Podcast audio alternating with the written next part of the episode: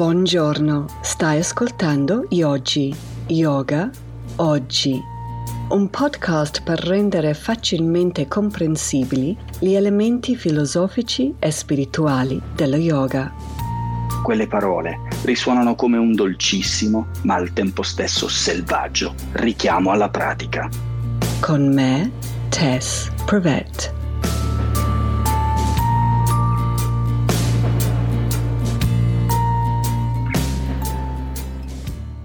Benvenuti tutti a questo special edition di Yogi Yoga Oggi. Perché speciale? Beh, prima perché abbiamo un ospite d'onore, um, Edwin Bryant, indologo, e um, perché volevo fare un piccolo break dal lavoro che stavamo facendo su Yama e Niyama per concentrarci un attimo, purtroppo, sulla guerra, visto che è scoppiata ed è in corso questa guerra in Ukraine. E, ehm, e pensando a questa guerra, a me mi è venuta in mente, forse ovviamente, un'altra battaglia, quella della Mahabharata e questa guerra di Kurukshetra. La Bhagavad Gita fa parte di questo epic che è la Mahabharata ed è la parte dove sono in procinto di andare in battaglia e Krishna dà una lezione spirituale a uno dei guerrieri che è Arjuna. E ho pensato a questa battaglia perché vedevo qualche similitudine tra questi due, quella di Kurukshetra e quella ucraina, e volevo tirarli un po' fuori. Mm. Allora io ho menzionato la Bhagavad Gita diverse volte in episodi precedenti, però non sono mai andata veramente uh, in profondità nella storia. È una storia estremamente complessa, però volevo darvi una um, rispolveratina per darci un'idea del perché. Insomma, volevo dare un po' di storia degli eventi che precedevano questa battaglia. Cominciamo. Nella Mahabharata questo conflitto sorse tra due gruppi di cugini, i Pandava, the goodies, e i Kaurava, the baddies, detto in modo molto semplice. E qui abbiamo già la prima similitudine di queste due guerre, quello del The Ukraine e quello della Mahabharata, perché si trovano a combattere contro fratelli, parenti. Ricordiamo che the Ukraine è diventato officially independent, indipendente solo in 91. Prima era la, era la stessa nazione anche se eh, ci hanno provato a prendere l'indipendenza tante volte anche prima. Vuol dire però che anche con questa guerra in corso in Ukraine si trovano a combattere contro i loro parenti e questo rende tutto ancora più amaro. Comunque torniamo ai Pandava e ai Kaurava perché sono in lotta tra di loro. Beh, una volta questa dinastia che si chiama Kuru era sotto il regno di un certo Pandu e questo re a un certo punto decise di andare nella foresta a vivere. Allora nel frattempo il ruolo del re cade sulle spalle del fratello di Pandu che si chiama Dhritarashtra. Solo che purtroppo Pandù improvvisamente morì e Dhritarashtra si trova sul trono ed è molto keen, entusiasta dell'idea che il suo figlio Duryodhana prendesse il potere. Solo che eh, Pandù aveva un figlio più di uno. Il più grande di ciò era Yudhishthira. Allora, se vi ricordate, abbiamo già visto Yudhishthira nell'episodio precedente che parlava di Satya. Allora abbiamo due maschi qua, um, molto diversi tra di loro. Il figlio del re in teoria temporaneo è, è poco raccomandabile. No, per dirlo, insomma, è un pezzente è veramente un pessimo carattere e invece Yudhishthira, come sappiamo già, è emblematico di bontà, ha questo grande senso morale, è un uomo molto amato, tutto sommato, no? Allora, fast forward a little bit. A un certo punto un pezzetto di questa dinastia ce l'ha Yudhishthira e l'altra parte a Duryodhana. Solo che Duryodhana è sempre più irrequieto, è sempre più arrabbiato. Perché? Perché il suo cugino e nemico, Yudhishthira, è il preferito di tutti. Aia, non promette bene. Infatti, qui iniziano le gelosie e l'invidia. Allora Duryodhana complotta per togliere quel terreno a Yudhishthira. E come lo fa? Nel modo più assurdo, cioè veramente da idioti, eh? Anche qui Yudhishthira, scusami, eh, lo adoro, però anche lui, caspita, è cascato come una pera. Perché Duryodhana dice, guarda, facciamo un gioco di dadi. Eh sì, dadi. Cioè Yudhishthira perde il parte del regno che gli è rimasto grazie a un gioco di azzardo, si dice, cioè a mettersi le mani nei capelli. E ha perso, ed è importante dirlo, grazie al fatto che Duryodhana ha uh, barato, eh, l'ha fatta apposta a convincere Yudhishthira a giocare perché sapeva che non poteva perdere e ehm, comunque a questo punto qua io mi dico, è la moglie? Ti immagini? Cioè, da un momento vita da regina, poi improvvisamente sei un refugee in a forest.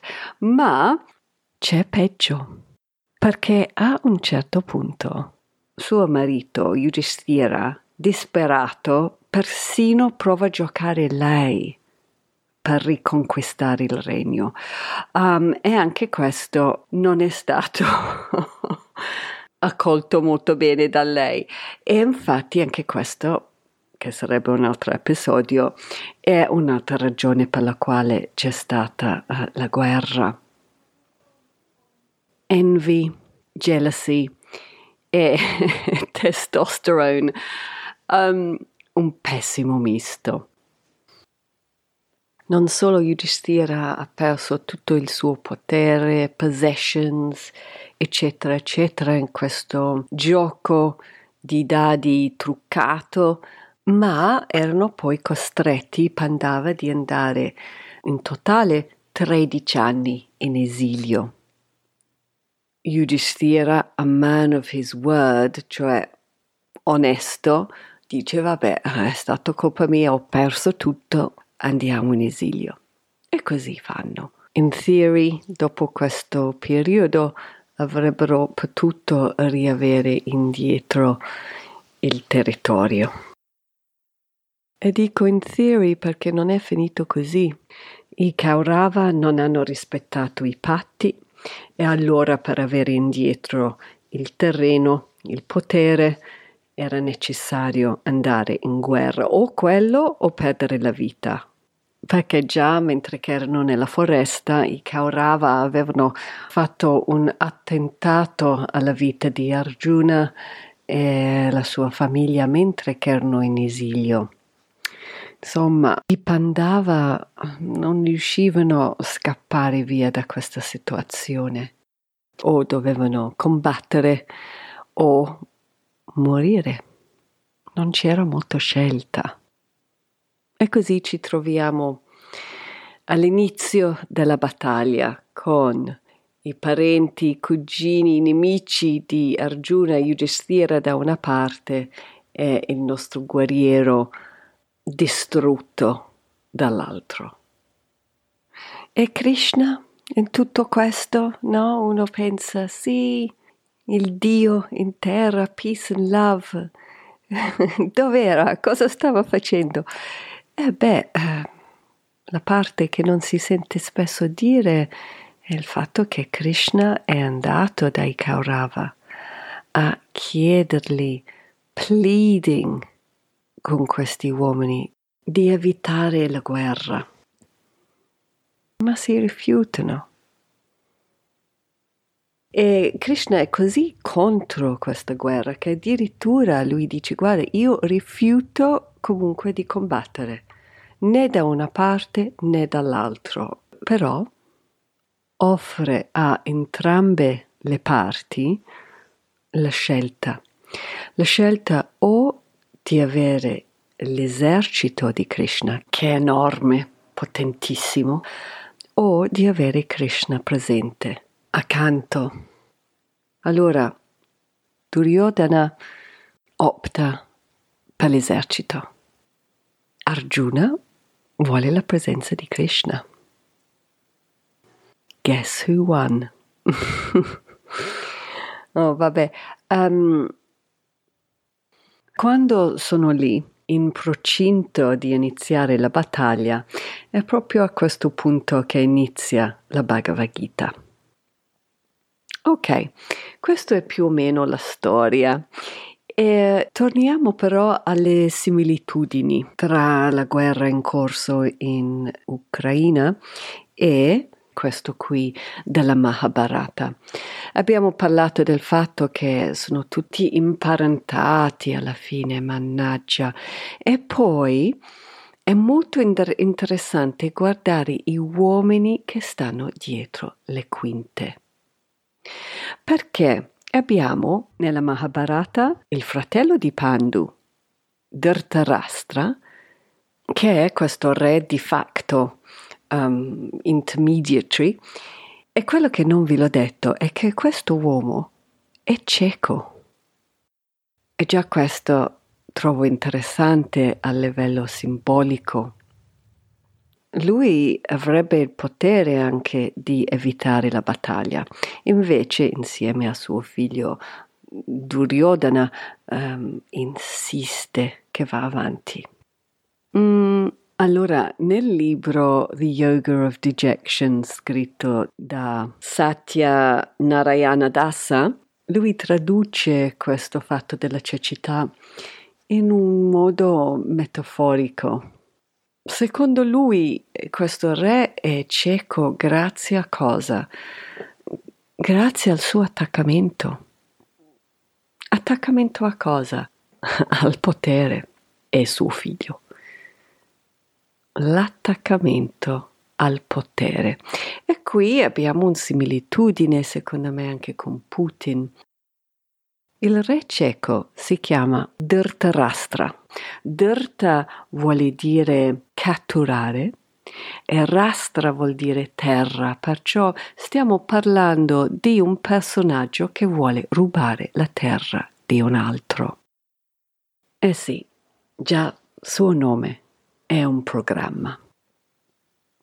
E come Putin, questo uomo è fortissimo Dhritarashtra è cieco, ma dicono che riesce a schiacciare il ferro con le mani nude e allora anche qui uh, c'è un similarity, metaphorically speaking. Ma la cosa più interessante è che prima che inizia la battaglia della Bhagavad Gita, a Dhritarashtra viene offerto un dono, il dono della visione la visione divina, in modo che lui può vedere direttamente la battaglia in corso. E lui cosa fa? Lo rifiutò. Preferisce rimanere cieco piuttosto di vedere, di testimoniare gli orrori che lui stesso ha istigato insieme a suo figlio. Interessante questo trovo, no? Anche Putin a un certo punto è come se fosse cieco, è talmente convinto di quello che sta facendo e, non c'è non c'è viveka, non c'è più discernimento, non c'è più lucidità. E di questo ne parla Edwin Bryant più tardi nell'episodio.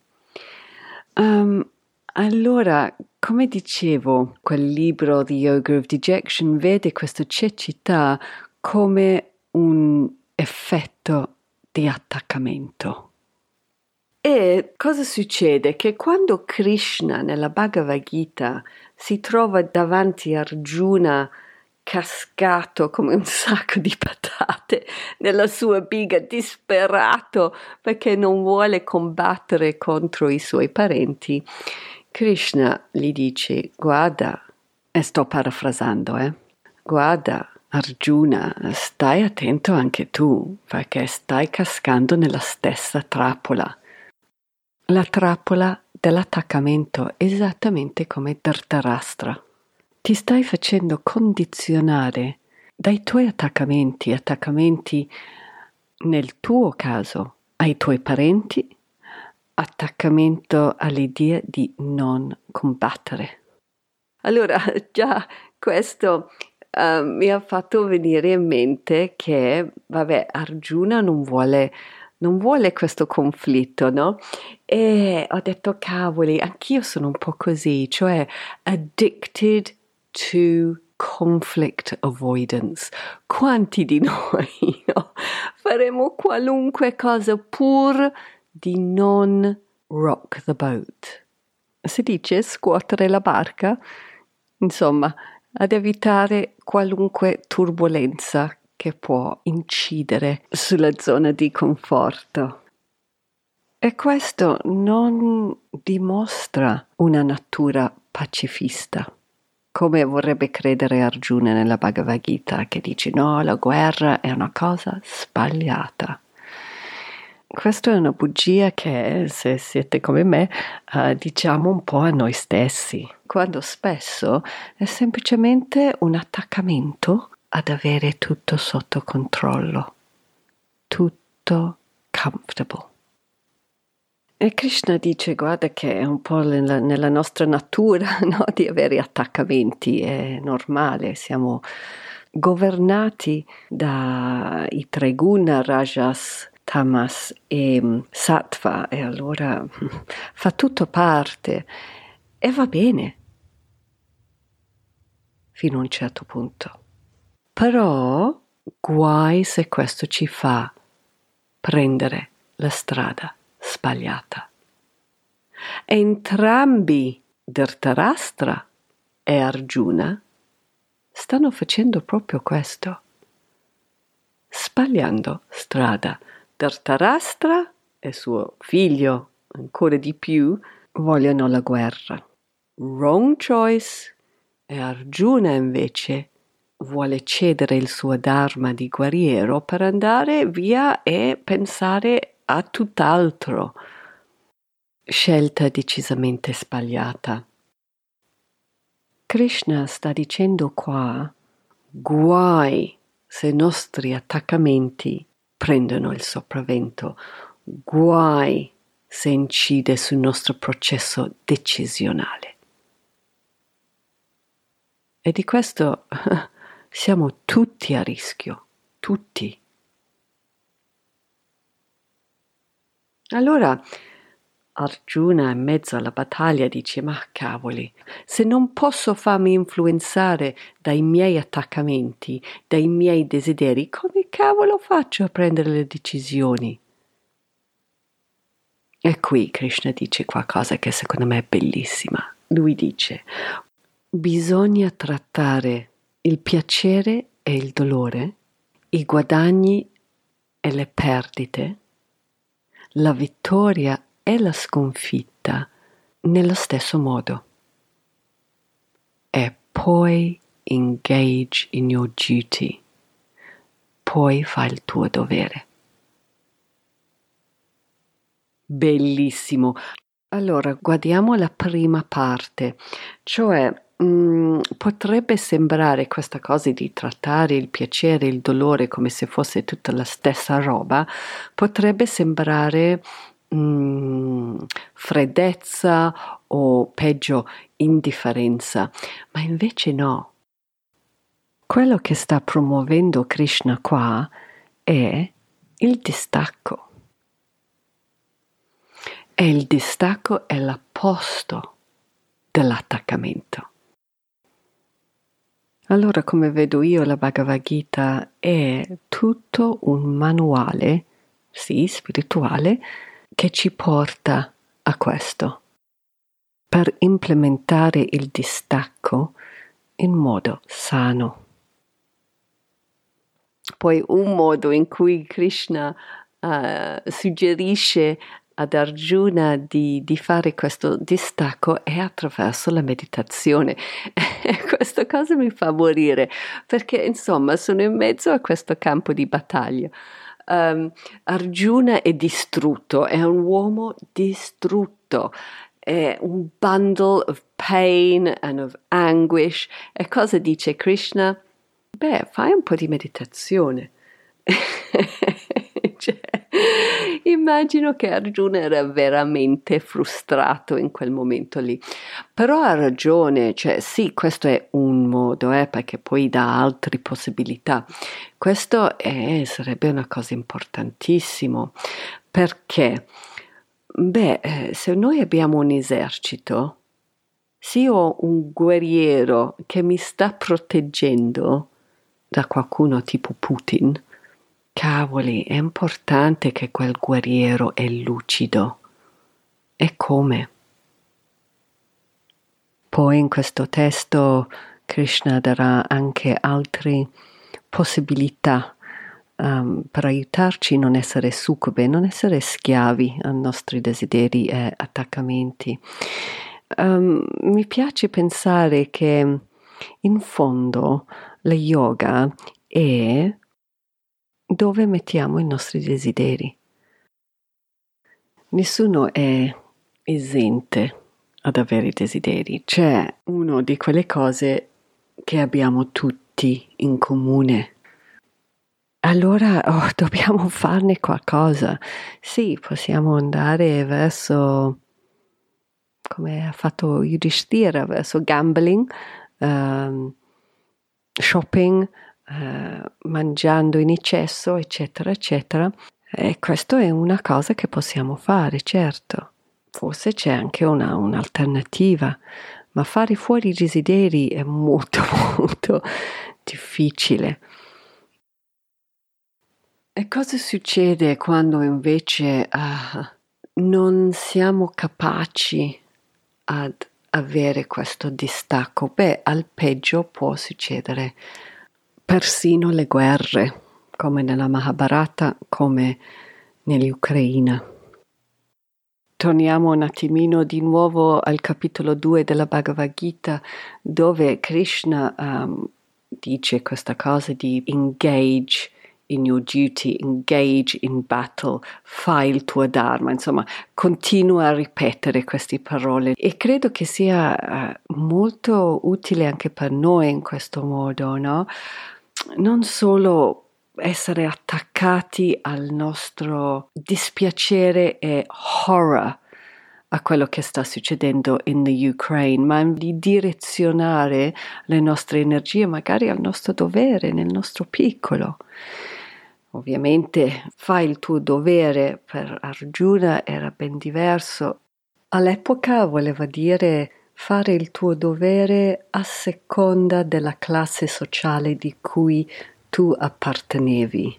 Per Arjuna apparteneva ai kshatriya, che sono i guerrieri, allora il suo dovere era di combattere.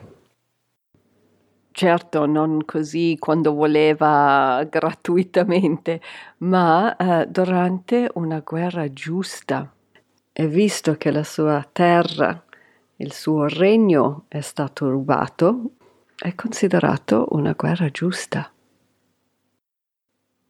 Per quello che potrebbe essere il nostro dovere, ne parlerò un pochino alla fine dell'episodio e ne parla anche il nostro special guest Edwin Bryant. Se non avete già sentito parlare di questo indologo, you're in for a treat. Edwin Bryant è un professore a Rutgers University di indologia, ha lavorato anche a Harvard University facendo lo stesso e ha scritto The Yoga Sutra of Patanjali, a commentary che ha venduto più di 50.000 copie in inglese e adesso è anche disponibile in italiano. Sono felicissima di averlo qui con noi per questo episodio piccolo parentesi, Edwin, um, sua madre era italiana, lui è nato in Italia ma non vive qui da, da tantissimo tempo e allora sono molto contenta che ha voglia di parlare con noi in italiano, nella lingua che lui non utilizza tutti i giorni. Thank you, Edwin. La mia prima domanda a Edwin è per chi in questo momento si trova nella Ucraina e de yogi o yogini, come si dovrebbe comportare? Cos'è la cosa giusta da fare in questa situazione tremenda? Allora, il yogi in Ucraina, se vuole essere il yogi, secondo un punto di vista che, che io adesso cerco di share with you, Condividere? Condividere, ma condividere vuol dire tagliare in pezzettini, no? Come, come la torta, no? Come, come l'apple, apple pie, no? Va bene. Eh, ehm, uno è il, gli insegnamenti di karma yoga. Mm. Il karma yoga significa che uno deve fare il dovere nella società. Karma significa fare il dharma segua la yoga del karma yoga, adesso ne ritorniamo a quel soggetto lì, oppure la yoga di Patanjali che è un yoga di ahimsa. La non violenza. E la, quella lì non ci sono condizioni in cui la violenza è permessa. Dobbiamo capire che ci sono due yoghe diverse. Quello di Patanjali rinuncia al mondo e la hinsa, lui dice, Deshikala Samaya Anavicinaha, Desha, Kala, Samaya, poi un quarto non mi ricordo più, Anavicinaha, Sarvabhoma, Mahavratam. Questo è il grande vrata, il grande voto, vow, il grande voto che non ci sono mai delle condizioni di eccezioni. No, proprio assolutamente niente. Se uno segue quella, quello non può prendere l'arme contro la Russia. Però potrei fare il servizio di ambulanza, potrei fare la distribuzione di cibo, potrebbe fare molto altro lavoro come i pacifisti nella guerra seconda mondiale. Allora quel yogi lì però non può prendere armi e la, quella lì non ci sono condizioni in cui la violenza è permessa. Però lasciamo un altro yogi che ha un spirito un po' di guerriero, quel spirito lì, è la natura, perché ricordiamoci, lui dice no, no, per me questo tipo di Patanjali yoga non va bene, io voglio fare il karma yoga, voglio fare il mio dharma, ho questo, sono spinto dalla mia natura di, di, di combattere questi, questo perché sicuramente lì quella guerra dal punto di vista di Ucraina è dharmica, è una guerra di dharma loro non l'hanno cercato, quelli lì stanno venendo, stanno bombardando i città che completamente a Dharma. Nel vecchio India, se tu facevi la guerra, era solo soldato contro soldato. E anche in quella situazione lì, i, i foot soldier deve combattere il foot soldier, l'elefante contro l'elefante, il cavallo contro il cavallo, perché deve essere uguale e deve essere almeno un certo eh, qualità e, e c'è una 50% chance, guardi il, il nemico nell'occhio, no? tu e lui, questo tipo di bombardare le città è demoniaco. Lo, lo, so che quella è una vecchia parola medievale, però è proprio demoniaco. Allora, se un, uno, un altro tipo di yogi dice no, io no, in questa situazione non posso seguire l'ahimsa, devo proteggere la mia nonna i miei figli, i miei paesani, le scuole, eh, lui può prendere l'arma. Può lottare. Però, per essere yogi, lo deve combattere senza attaccamento al risultato. Questo è karma yoga. Allora come si deve comportare sul campo di battaglia facendo karma yoga? Può andare lì come tutti gli altri soldati nello stesso campo, fare le stesse cose, attaccare le tanche, ma la, la, ma la yoga è nella mente.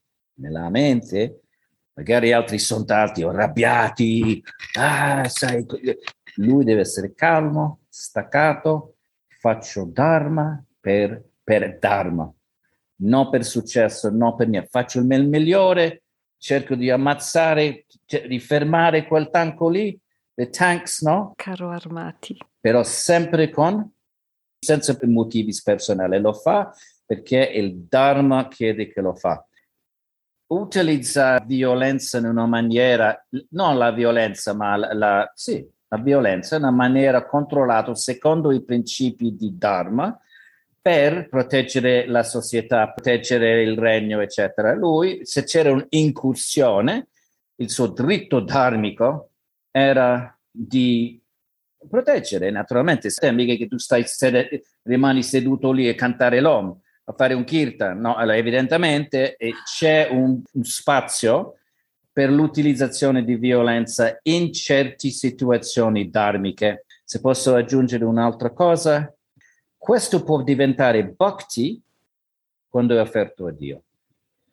La stessa mentalità del karma yoga, senza attaccamento, senza niente, però lo faccio senza attaccamento al mio dharma, però lo offro a Dio. Che Dio per favore accetti questo dharma che sto facendo perché il bhakta vuole avvicinare a Dio. Il karma yoga non è ne- ne- necessariamente neanche teistico.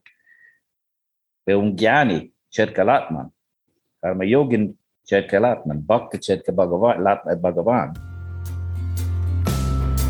Stai ascoltando Yogi con special guest Edwin Bryant. Allora possiamo seguire ben due strade, sentieri della yoga nel campo di battaglia.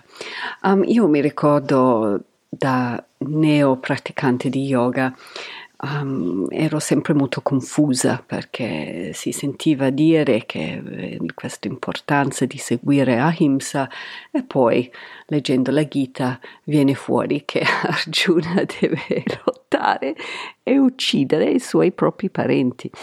C'è qualcosa che non quadra. Ma ci dobbiamo rendere conto che da nessuna parte c'è scritto che Arjuna ha seguito la strada di Patanjali. Lui non ha fatto nessun voto di aderire a Ahimsa, non, non potrebbe, essendo un guerriero, è impensabile una cosa di questo genere. E avvicinandomi alla filosofia della yoga, Un'altra cosa che mi causava un sacco di confusione era il fatto che in certi libri parlano come se la guerra della Bhagavad Gita fosse tutto una, una meta- metafora e in altri è trattato come un evento storico che è successo veramente. Allora la mia domanda a Edwin è com'è sta storia?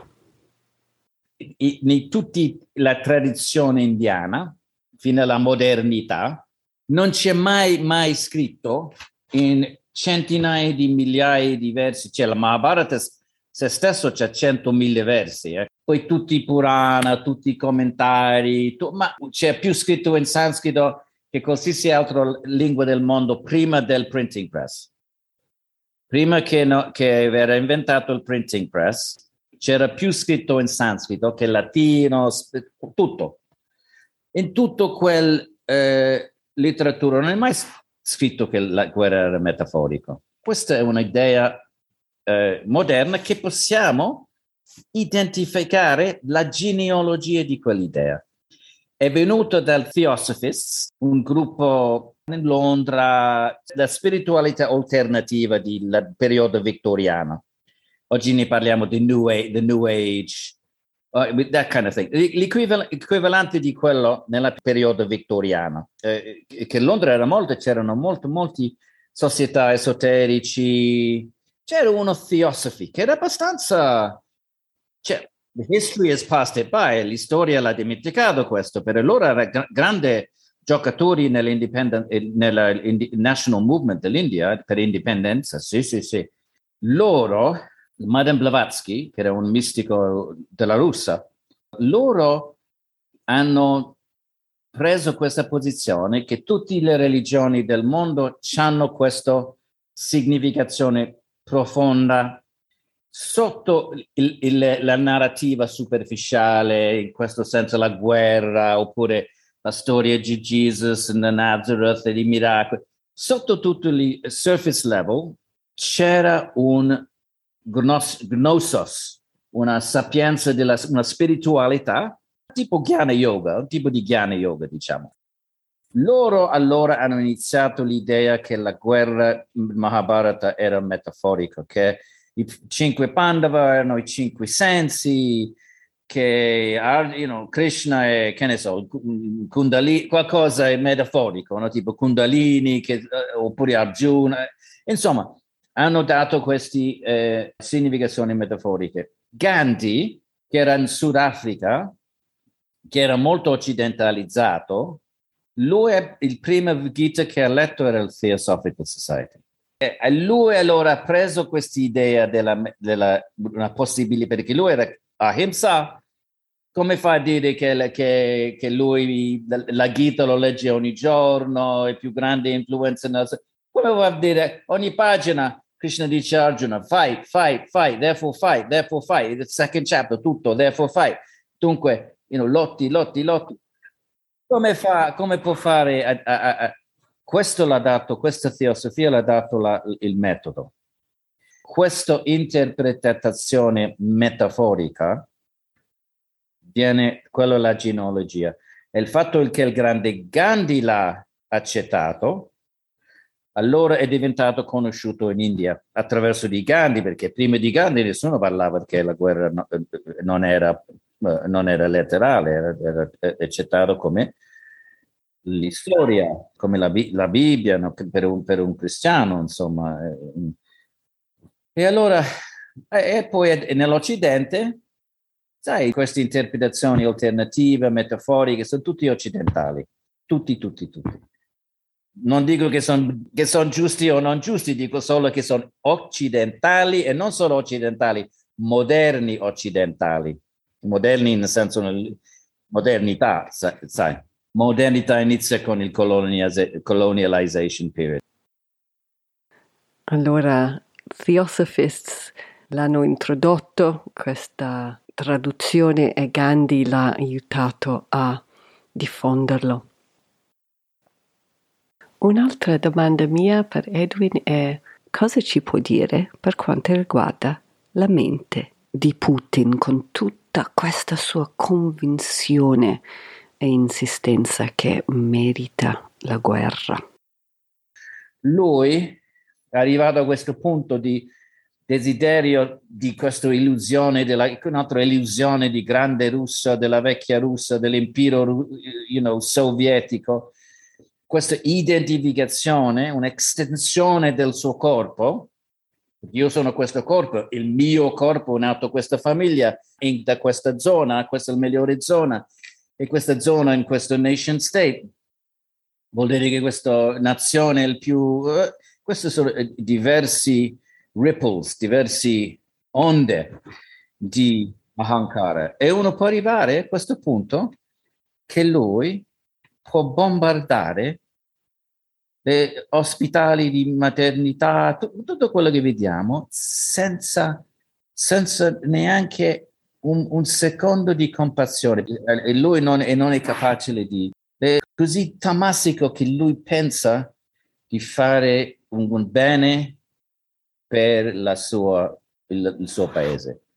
Come fa a creare una storia così storta che non c'ha, come fa a costruire un'immaginazione così? Viene dal, dall'ego, dalla, da, from the ego che l'emozione, quel desiderio, ego che sono emozioni che confonde l'intelligenza.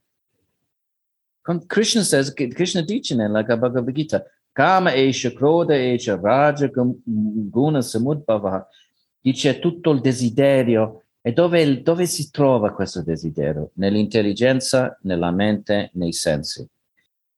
Allora, quando l'intelligenza viene contaminata, completamente sotto il controllo di desiderio, l'immaginazione, la costruzione mentale che esce fuori non c'ha, lanza la realtà fuori. Il più che è, è rajasico e tamasico, sicuramente, il più che è storta, specialmente il tamas, perché il tamas, la definizione è tamas di, di chiudere, di, di di distruzione, di non vedere le cose eh, chiare. Però, eh, cara Tess, noi l'anima, quello che c'ha Putin ce l'hai tu, l'hai lì dentro, eh, ce, ce l'ho anch'io. Noi, non, non c'è niente che ci, che ci proibisce a, a, a, seguire quella strada lì. In questa vita o un'altra vita, magari abbiamo fatto una vita passate. Sì, è facile, se non stiamo attenti, trovo a cascare in questa idea che Putin è qualcosa di completamente separato rispetto a quello che possiamo essere noi. Invece eh, l'Atman è qualcosa che abbiamo tutti in comune. Siamo tutti governati dai stessi guna, nessuno è esente Rajas, Tamas e Sattva. E parlando di questo, um, è venuto fuori qualcos'altro con Edwin perché gli ho chiesto, visto questi tempi così difficili, cos'è che sta condividendo con i suoi studenti al momento, che, che sono in ricerca di qualche risposta. Sentiamolo. Sì, in classe parliamo della, il desiderio la, la, che, che, finisce sempre in frustrazione, che sotto la rabbia c'è sempre desideri frustrati. Sempre. Uno può, uno può eh, confermare questo nella sua vita. La prossima volta che uno diventa arrabbiato, testo che non diventi mai arrabbiato tu. Ovviamente no. no. Eh, questo esperimento non va bene per noi mortali, la prossima volta che ci sentiamo rabbia, dopo che è passato il momento, rivisiti quel momento e vedi che sotto quella rabbia c'è stato un, un, un desiderio frustrato.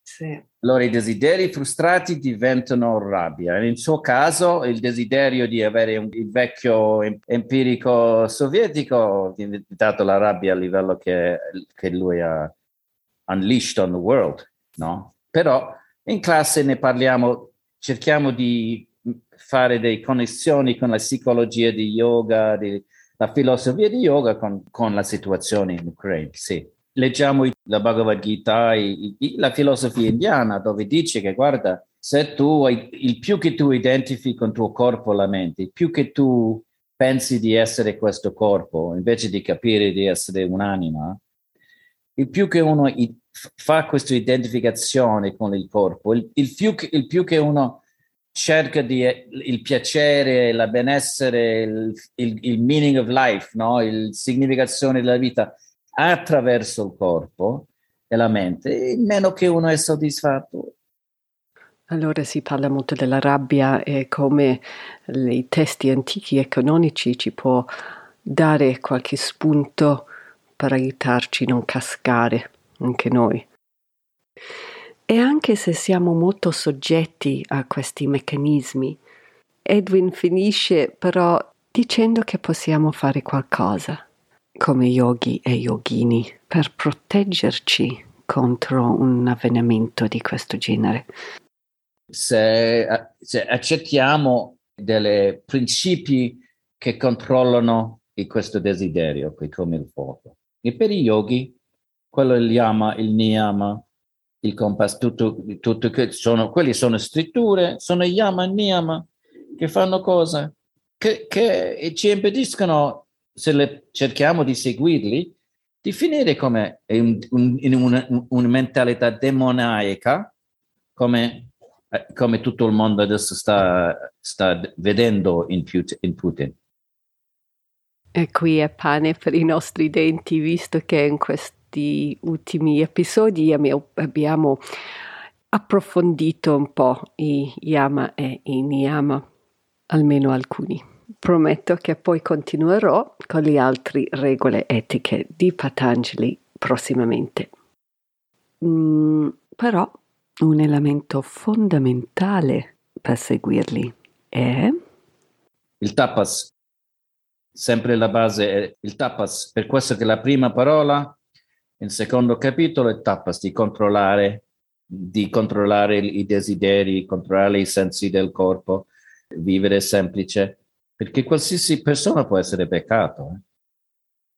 Krishna dice come la barca che un, un po' di vento, pst, sailing boat, lo, prende, lo può prendere. Allora dobbiamo se, tenere forte, forte, forte alla nostra strada che seguiamo. Se seg- seguiamo una, oh, mamma mia, seguiamo, no, seguiamo, seguiamo i nostri principi, se no il, il, più che le abbandoniamo, il più che la Maya, la Vidya ci becca, e senza rendersi conto, eh? Non è che la, la Maya, la, la Vidya ti prende un giorno all'altro bianco o nero, no, poco, poco, poco, cioè, take it easy, cioè, non devo seguire così rigidamente, poco, poco. E poi ci troviamo nella, in una posizione di sofferenza che la stessa sofferenza che ci ha ispirato a prendere la strada di yoga nel primo luogo, ci, rit- ci ritroviamo lì. Quando è chiaro, quando abbiamo capito, ah, sto soffrendo ancora, allora rimettiamo insieme la nostra, la nostra determinazione, ritorniamo alla strada e riprendiamo. Ci vuole tapas, disciplina, mannaggia. Ringrazio tantissimo Edwin per il suo intervento e per queste, beh, queste linee guida.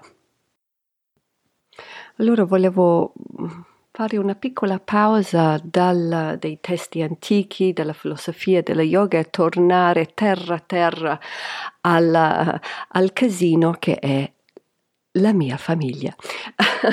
Perché parlando della guerra trovo molto interessante mm, come reagiscono agli eventi queste generazioni un po' più giovani.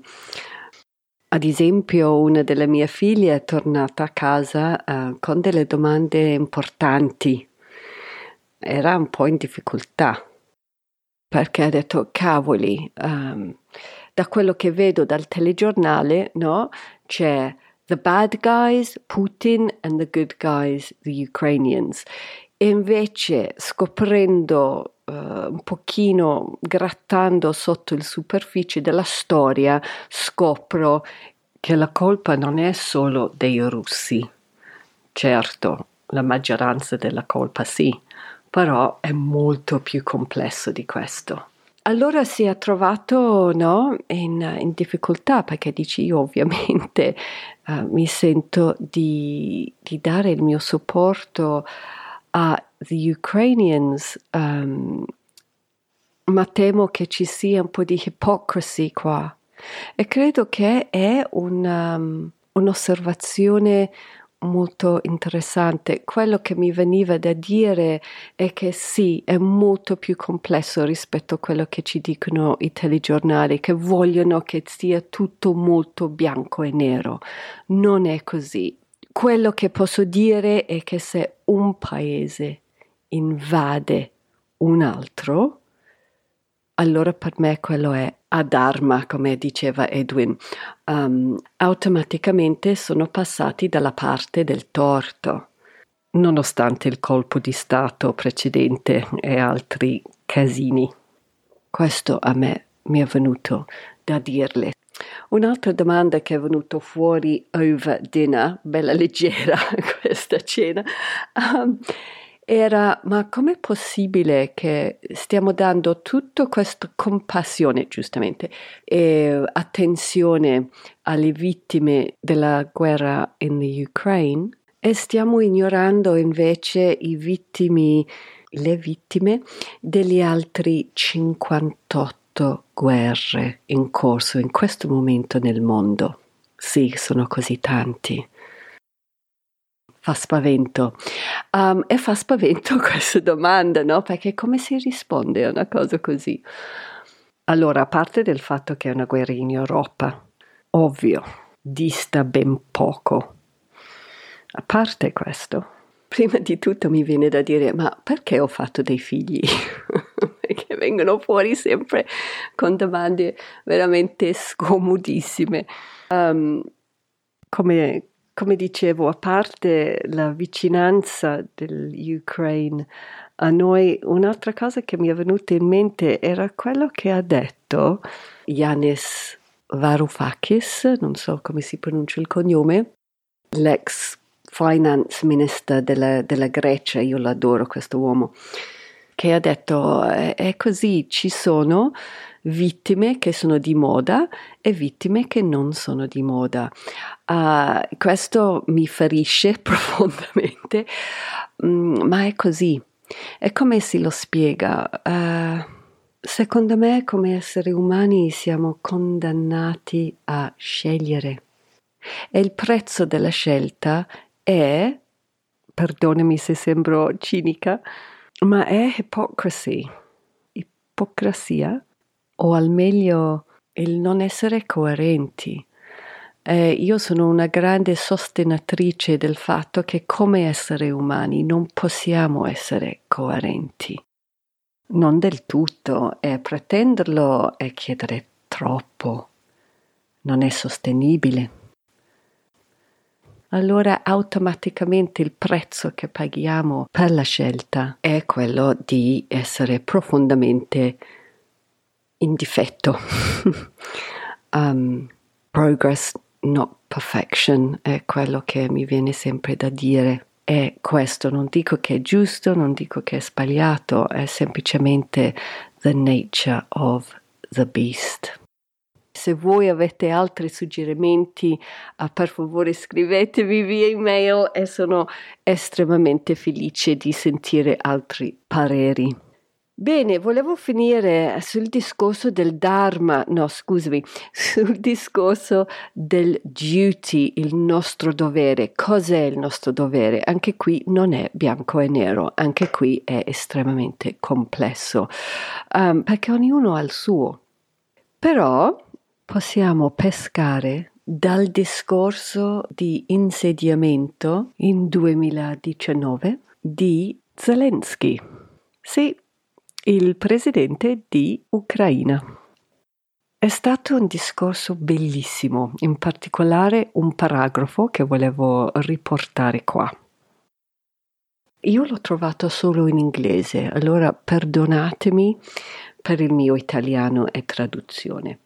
Comunque lui ha detto, vorrei tanto che non vi mettete il mio ritratto nei vostri uffici niente ritratti. Un presidente non è un'icona, né un idolo. Un presidente non è un ritratto. Invece mettete delle foto dei vostri figli e prima di prendere qualunque decisione, guardali negli occhi. Bellissimo, se volete lo dico anche in inglese al volo. I would very much like for you to not have my portrait in your offices. No portraits. A president is not an icon, nor an idol. A president is not a portrait. Put photographs of your children there instead. And before making any decision, look them in the eye. E mi piace molto questo consiglio, forse perché così facendo automaticamente non svolgiamo azioni solo secondo la nostra comodità, solo secondo self-interest, le nostre interesse. Questa indicazione di Zelensky è un modo per provocare un'azione, come noi diciamo in inglese, selfless ed è proprio questo, dopo tutto, che sta alla base di Karma Yoga.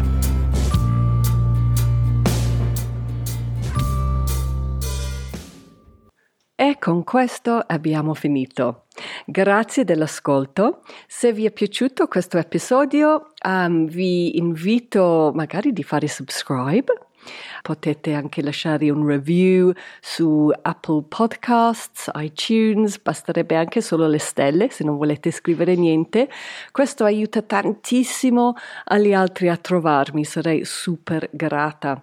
Potete anche condividere un link sul vostro social media o via email agli amici e vicini di tappetini magari di vostro centro yoga preferito.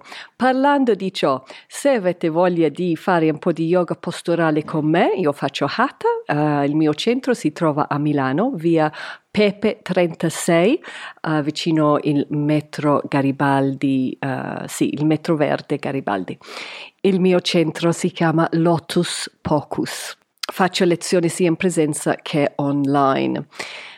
Scrivetemi se vi interessa con l'email lotuspocus16-gmail.com che è quello che leggo un po' più spesso o yogi yoga oggi gmail.com um, dove potete anche scrivere se avete commenti, suggerimenti, se avete idee ad esempio di come meglio rispondere ai figli quando chiedono delle domande difficilissime come ho uh, tirato fuori durante questo episodio. Sarei molto interessata a sentire i vostri suggerimenti. E nel prossimo episodio andremo avanti con il nostro percorso dei Yama e Niyama, le regole etiche di Patanjali. Ringrazio di nuovo Edwin Bryant e anche Silvia Zampieri per um, la sua preziosissima preascolto di questo episodio. Grazie anche a voi per il vostro ascolto e alla prossima. Volevo ringraziare Laura Kidd, cantautrice e produttrice discografica per la musica. Questo brano si chiama Slow Puncture. Per sentire di più vai a shemakeswar.com.